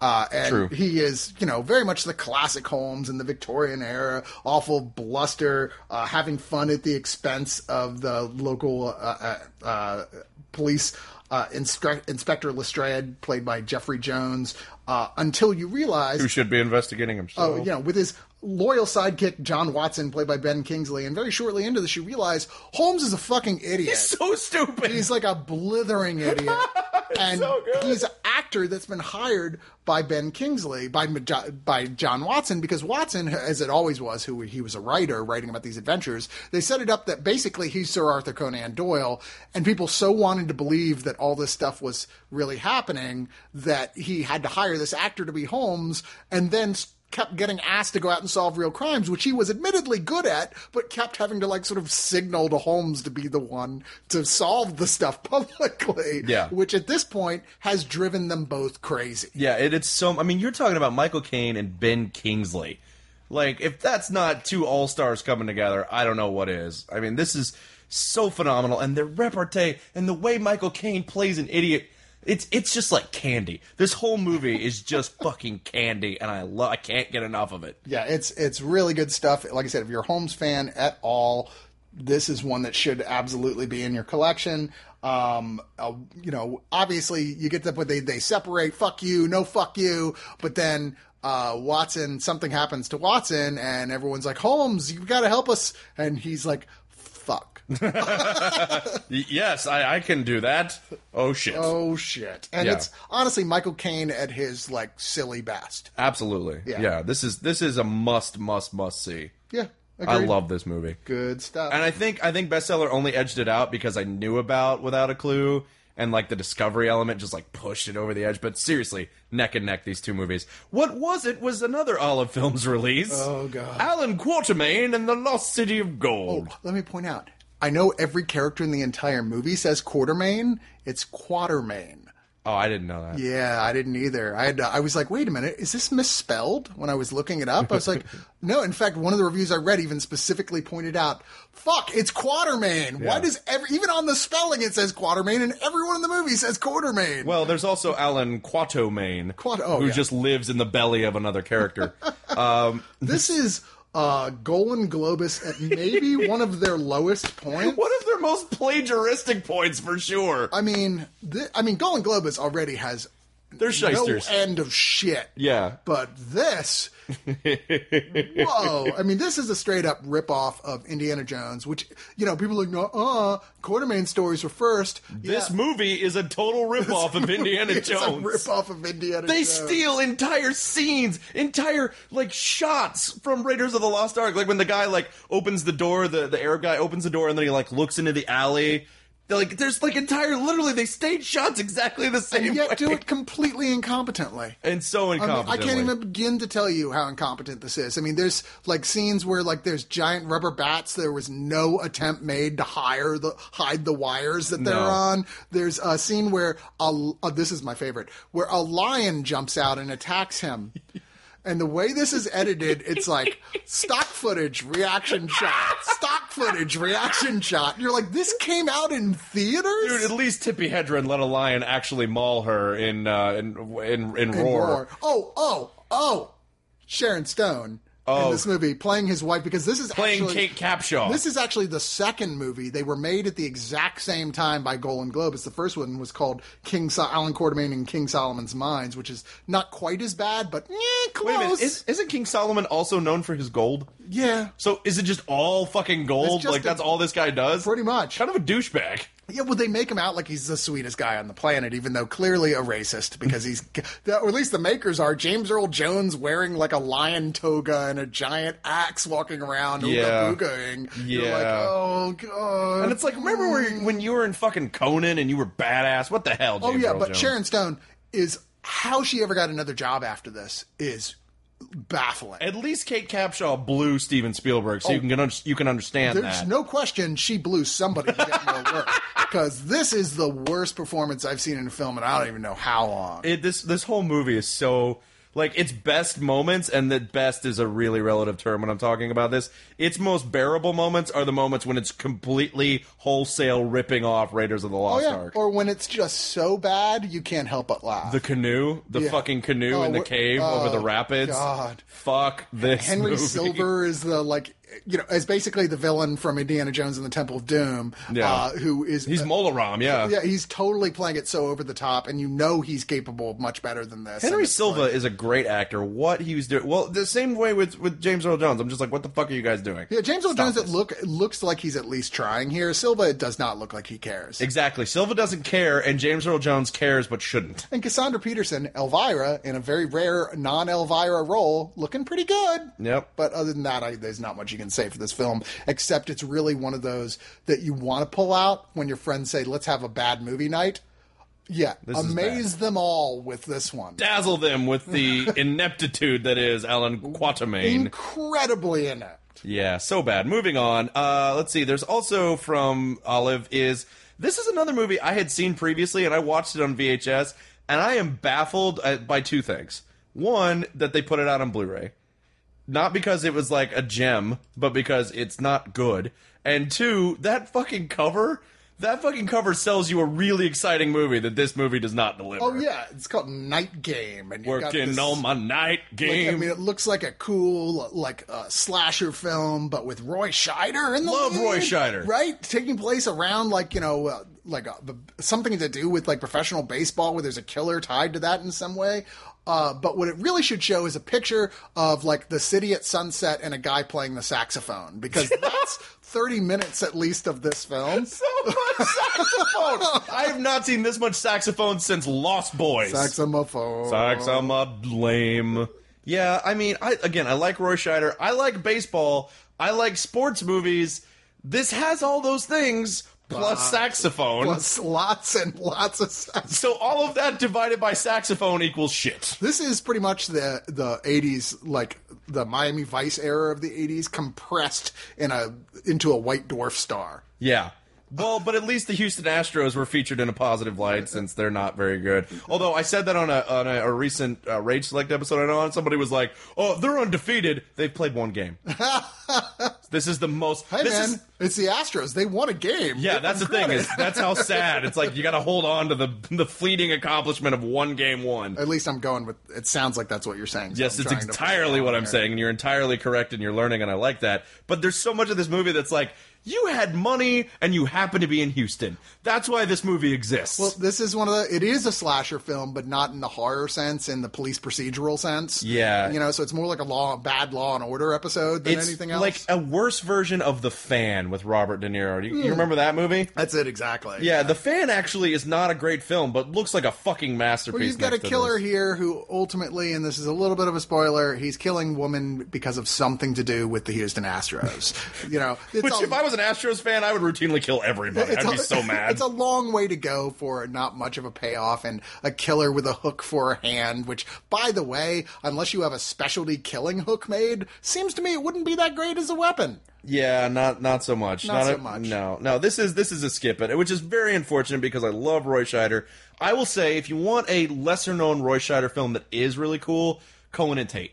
I really like Cohen and Tate was- that Shout Factory. Yeah, I put remember out. we reviewed that at one point. fun stuff. This not so much. Is that it? I think we've covered all the The- all the olive. All the olive. There was a whole vine. Oh no of no olive. no! There was one more. There was Oh, the end of violence, which Yeah. I actually did not get a chance to see. So tell me about I'll the end of briefly violence. about the end of violence. Now, this is Vim Vendors, who made you know some really amazing art film type stuff. I mean, it's Vim W I M, if you will, a German uh, playwright, photographer, author, filmmaker uh, who did Wings of Desire, which is one of my favorite movies of all time. which was sadly remade into uh, City of Angels with Nicolas which Cage. is nowhere near as good, but is still has its moments. Decent enough, I yeah, guess. I mean, it's just compared to Wings of Desire, it's a piece of fuck. It's it's you know King, uh, Alan Quater- Quatermain. Man, that movie's going to become the barometer for shit so fast. But this is a not terribly well received 1997 film by him with a strong cast and not a, and good cinematography and not a lot else. huh. The problem is trying to figure out what the fuck is he getting at. And a lot of his films, he's kind of meandering through characters' lives. I mean, that's kind of his style. And here you're like, okay, so are you saying that NSA spying is bad? Because I don't think anybody here disagrees with you. Um, yeah, I don't, I don't think anyone's arguing that. well, point. this is supposed to be kind of a fear piece about what was already happening and to treat people like, oh, wait, no, this is just getting ready to start happening uh, about that sort of thing. And you've got Bill Pullman as a sort of Harvey Weinstein ish type uh, producer, not appearance wise, but personality wise. Right. Uh, who's all like, you know, when we see him at first, he's by the pool with like eight different computer and, and cell phone things around him, you know, or the versions of those in 1997. Uh, and he ends up getting, he's having problems with his wife, played by Andy McDowell, who literally breaks up with him over phone and she's sitting 20 feet away in the house. it's one of those movies. See, I like doing that. Some not breaking up with people on the phone. I like to like like uh, we were at a movie once. We were sitting waiting for a movie to start, and JC was sitting down our row, and I called him, and he's like, "Why are you?" It's like because I want to get up just to tell him something. He's like, "You got to quit doing this." I sometimes like to do that. Uh, yeah, I know. I, I, I'll do it to Courtney here. She'll be in the bedroom. I'm out here. It's like, "Ah, I don't feel like getting up.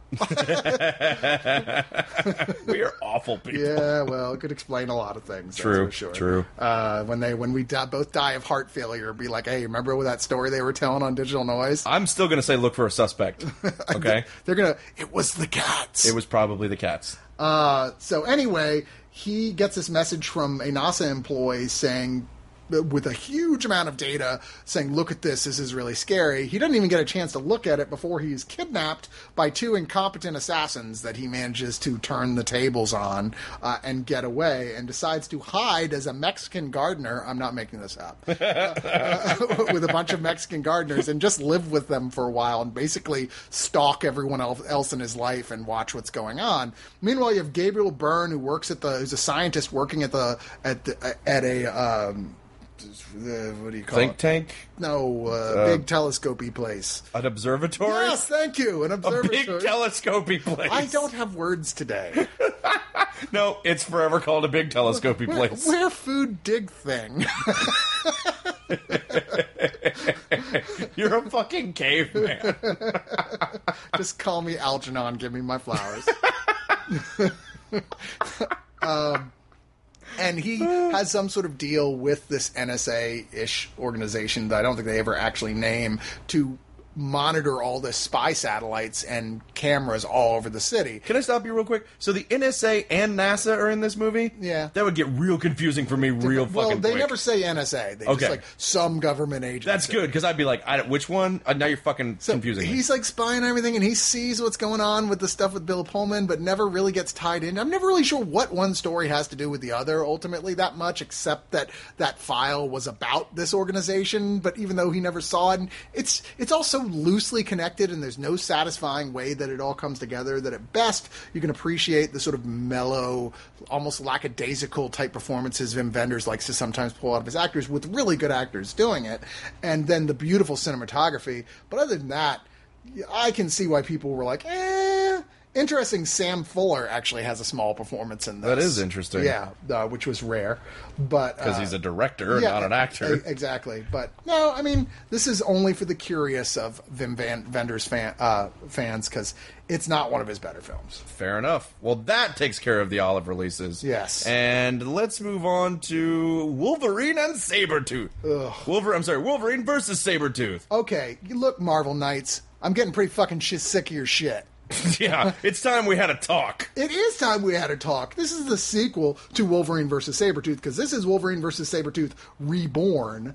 Uh, Which and- should have just stayed dead. this is the basically an epilogue to the last one, which was a decently l- lengthed. This is super short and is really just that. I mean, like it's Wolverine killing Sabretooth, which happened at the end of the last one, and then going, "Oh, well there's also this guy named Romulus who claims he's like the first one of people like you and he has cloned Sabretooth hundreds and hundreds of times." The oldest plot device imaginable. mean- He's dead. What do we do? Clone him. I, I'd already gotten tired of like the Wolverine retcons by this point, but this is the point I in the comics I went, you know what, I'm just not reading this anymore. I'm so fucking tired of these retcons. What they need to do at this point is have someone come along and say, Oh, you know all those other retcons? I was actually just manipulating all those people to think that's what happened to you. The truth is you're just this dude. Nothing wanna really. s- You were born a mutant, and Weapon X program happened, but it was just a regular government program. They put the metal on you, and that's the end of the fucking story, dude. Don't worry about I it. want to see someone have a convention where they go back and act as if they fixed all the problems of major conventions before they started. You Yeah. could call it Retcon Con. yeah, exactly. Retcon Con. Retcon Con. Retcon Con. Yeah, I didn't Retcon like this. Con. To the Retcon Con. Yes. I did not like this. I did not like this either. I am kind of getting sick of the motion comic thing. it does not work for I'm me. usually very forgiving in the motion comics, but this is much more shabbily put together than most of them. It looks pretty bad. It's like I said, it's super ridiculously short. I can't believe you would charge anybody for this fucking thing. I mean, Mm, it's a bonus feature on the other one, is what, or just made the, this all one thing. It's just pure greed putting these out as two separate ones. I don't get it at all and I don't like the story that it's with. It's stupid. It's like it is the dropping off point where you go, you know what? I don't think I like Wolverine anymore. Yeah, which is a, well, which cinematically it's almost happened for me twice, but in in this in this motion comic thing is a recent development, and um, yeah, I just Yeah. no, thank you. Well, enough said. Enough said. The review is short as the movie. Let's move on to Mugh. Yeah, I got to talk about this for a second here because this is actually this is what happens when dude bros make a horror movie. and honestly, I am already checked out. no, it it I almost want to recommend people to watch this just in the context that this is a couple of rich dude bros who made a movie, went to the local strip club and hired all their friends who hang out at and dance at the strip club. Come on, we're going to make a horror movie. Isn't that exactly how we hired people for this website? Takes place in the town of West Craven. Uh, Where they're constantly going, man. West Craven isn't as cool as it used to be. yeah, West Craven's pretty lame now. And you're like, dude, even Wes Craven's worst movie makes this, you know, uh, like ma- it looks like uh, Citizen Kane compared to this piece of muck. Look, I think Wes Craven is the most overrated horror filmmaker of all time, and even I don't think you deserve to s- make jokes like that. Well, this is a bunch of like ridiculously pretty people who, it's- it, and it, the one thing I'll give it is it starts in the beginning of the second act. In the beginning of the movie, they're coming out of the swamp, covered in muck. Two of their friends are dead, and they're like, "What was that? What happened?"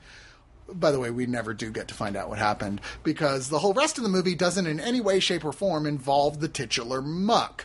Uh, this was it's supposed to be the plan was to make w- the middle film out of a trilogy of horror films and go back and do the first one and then do the finale, uh, where it's a bunch of white guy dudes painted in white uh, carrying torches that are slasher killing all these kids and who gives a fuck?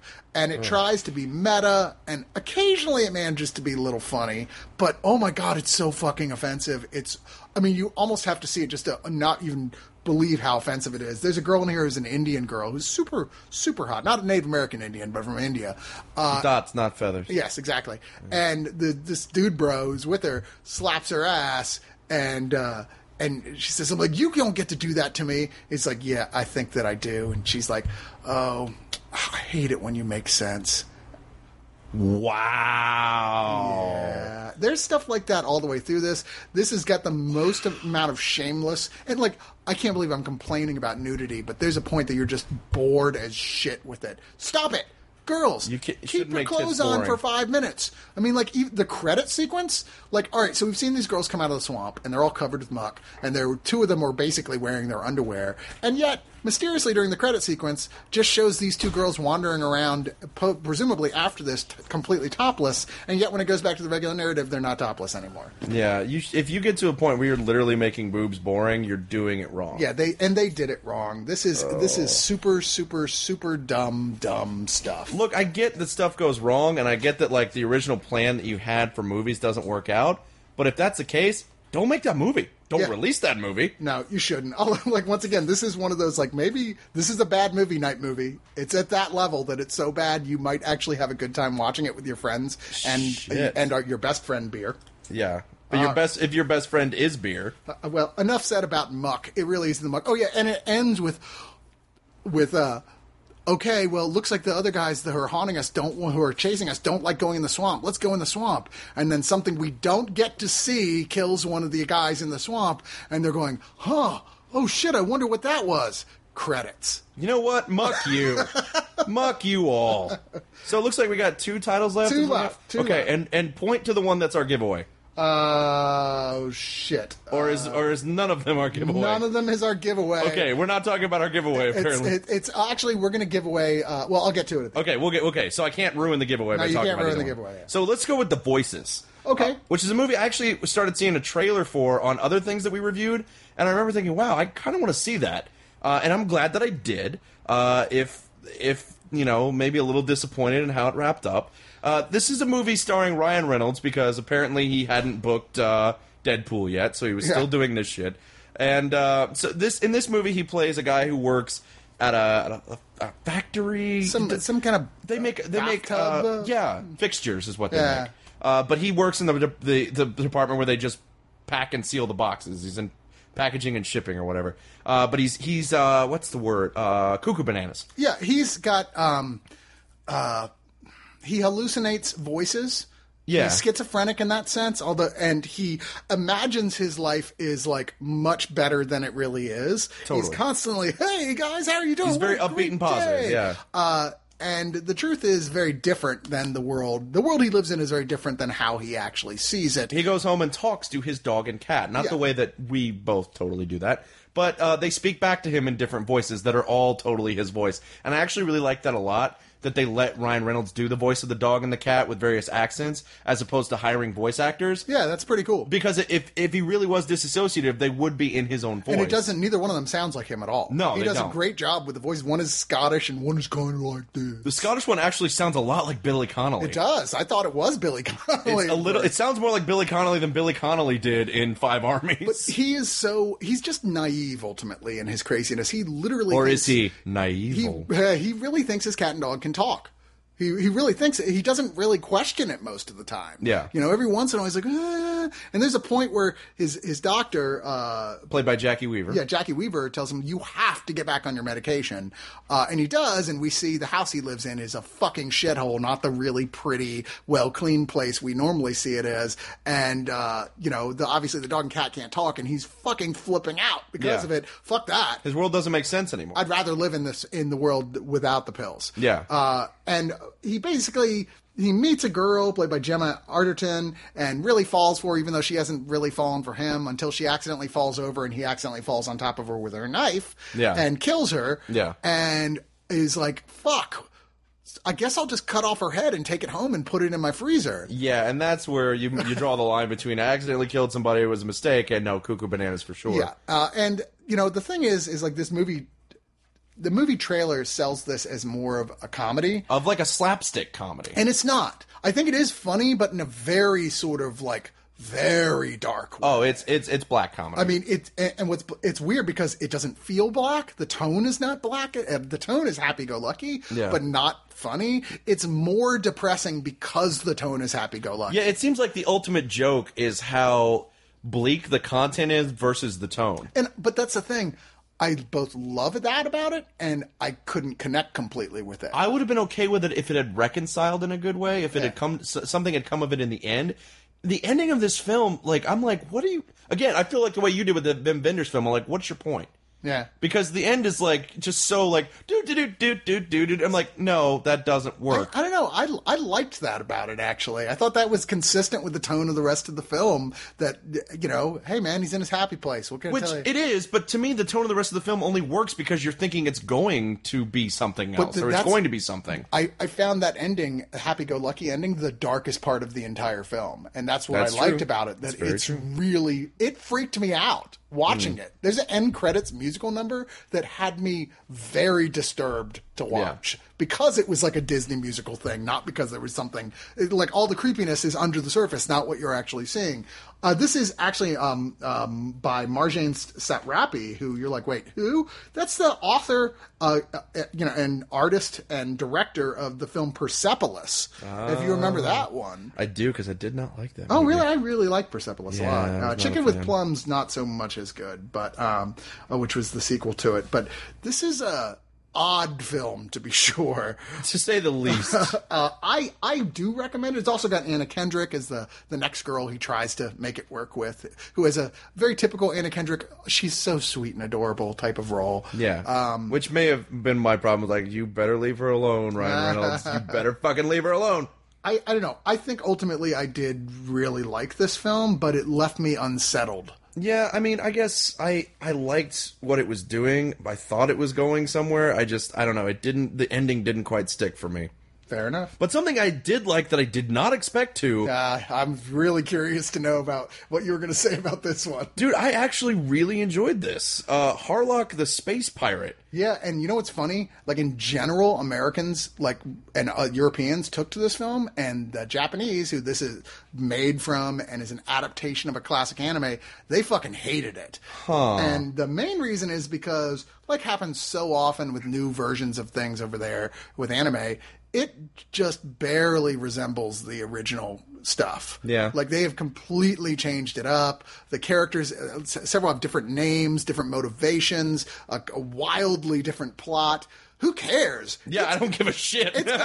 Kick ass space fighting CG and all sorts of. I mean, the space battles are massive in this fucking thing. And not only that, but the story's really cool. The story is like the opposite of Interstellar, where it's like we all left Earth at once because we were like not because there was anything wrong with Earth, but because because we thought there was better stuff out there. Yeah. And then we fucked up all those planets and went, oh, I guess we're all gonna have to go back to Earth. But the problem with spreading out the human population among several planets is now there's a lot more of them, and they can't all fit on Earth anymore. So Earth itself, the ability to be on Earth, is like a precious resource. Yeah, and, and th- there's all these guardian ships around it. Like you're not allowed to come near Earth. No. you know only the very, very, very rich, and even then, like not very many are allowed to visit. Yeah. they don't- can't even live there. It's like looked at as a park, and which Yeah. is a problem because the whole rest of the universe is getting overcrowded, and everyone's like, "Where the fuck are we supposed to go? We're out of resources." Uh, so you've got this guy Harlock, who is the lead pirate. Of this ship that apparently nothing can even dent. Yeah. I mean, literally, Oh, it's a, it's a dreadnought. he drives the ship through other ships. It's and, tho- and you're right. Those space battles are so fucking cool, and his whole like get up and his persona is very iconic. And he's got this weird ass bird on his shoulder that's not a parrot. It looks like something out of Doctor Seuss. Yeah, it's yeah, like a Goonie bird. Yeah, it, a Goonie Bird. Yeah, exactly. But it's just like it's so much fun. It's so well animated. The space battles are great. It's a great story. I can't believe I'm saying any of this about something based on anime. But yeah, no, I enjoyed the hell out of It's it. super fun with it. I mean, at its worst, some of the uh, character facial animations are kind of limited. You know, Yeah. when they try and show emotion, you're like, okay, you didn't build that many uh, facial models here. Yeah. And there's a bit of the whole like, here's tons and tons and tons of exposition really fast. Yeah. To uh, to to give you the whole story here. Okay, it does some of those anime things that I know normally drive you crazy, but there's so much fun to be had in amongst all of it all that Yeah. I'm like just for pure visceral sci-fi, spacefaring, action movie entertainment.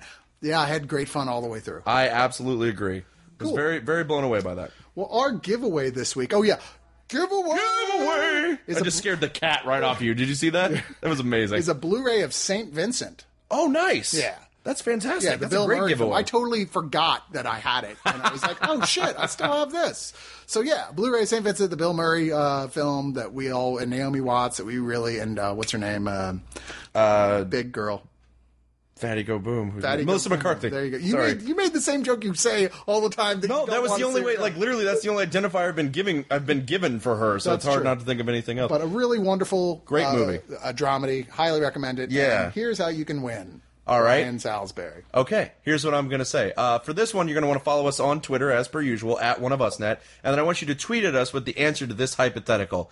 And I'm making this up on the fly, so forgive me if it sucks. Uh, but the hypothetical is name one place, just one place that you can think of that maybe Bill Murray showing up wouldn't be a good idea. because Bill Murray tends to show up a lot of places you wouldn't expect, and he tends to make everything better. I was pretty happy when he showed up behind the bar at Shangri La in Austin. That's for sure. Yeah, hell yeah. Or or he might turn up at your birthday party, who knows? He, he does that sort of thing. and he makes those things better. But I want you to try, rack your brains, and really think about a situation where Bill Murray showing up may not be a good thing. And I want you to hashtag that Saint V giveaway. We will pick our favorite person, our favorite answer, not our favorite person, our favorite answer. No And favoritism. who has bought us the most presents? We really don't have that favoritism. No, we do I thought it was not. funny. The last time I picked a winner, somebody else tweeted at me like, um, "I'm not a sore loser, but that person's answer sounds a lot like uh, the the Lone Ranger or something." So like they were sniping at each other for their answers, and I was just like, "Yes, yes, puppets dance, Jesus. dance you you are Blofeld, aren't a you? little bit." Franz Uh, Oberhauser over here. have you heard the latest on that? that he once again said, I I am not Blofeld. Yeah. Yeah. He's like, I'm playing this other guy who is completely. He thinks thou dost protest too Yes, much. I think so. I Yeah, think what are you so. hanging out with J.J. Abrams now? He probably has been, but yeah. So, uh, like I said, some place that Bill Murray showing up would be a bad idea. Make sure to hashtag that Saint V giveaway. We'll pick our favorite answer, and that person will win. I do want to point out uh, the whole Christoph Waltz thing is very similar to, and somebody posted this- this on Reddit. I'm totally stealing from Reddit. I will cite them as my source, but somebody posted right underneath that story uh, the the scene from Airplane where he's like. You must be mistaken. I'm not Kareem Abdul-Jabbar. My name is Roger Murdoch. It says so right here, which is Christoph Waltz's whole defense is like, no, clearly the character I'm playing is not named Blofeld. My favorite thing about that is where they finally they pull him out of his seat when he's unconscious and he's got his basketball shorts. He's on. got the shorts and the high socks on, which is such a 70s basketball thing. And he's wearing his goggles. So good. So good. That's going to do it for Digital Noise. Thank you for sticking with us through this very long, but hopefully very enjoyable episode. I think we've had fun. Uh, we had fun. I've had fun. Oh, hold on, let me check the meter. Yeah, we had fun. fun the applause meter hold on hey fun awesome thanks for joining us uh, definitely follow us on twitter at diginoisecast follow the website at one of us net follow us individually i'm at bry guy salisbury I'm at Chris Cox Critic. and like the website on facebook facebook.com slash one of us net get yourself an, a free audio blah, blah, blah, a free audiobook from audible that's kind of hard to say and uh, definitely consider becoming a subscriber. I think that's all the housekeeping stuff. So I'm going to end the show the way I always do, reminding you no release is too big, no release is too small. From Criterion to Quatermain, we review them all. It's Quarterman. No, wait, no, sorry, you had it right. Shit.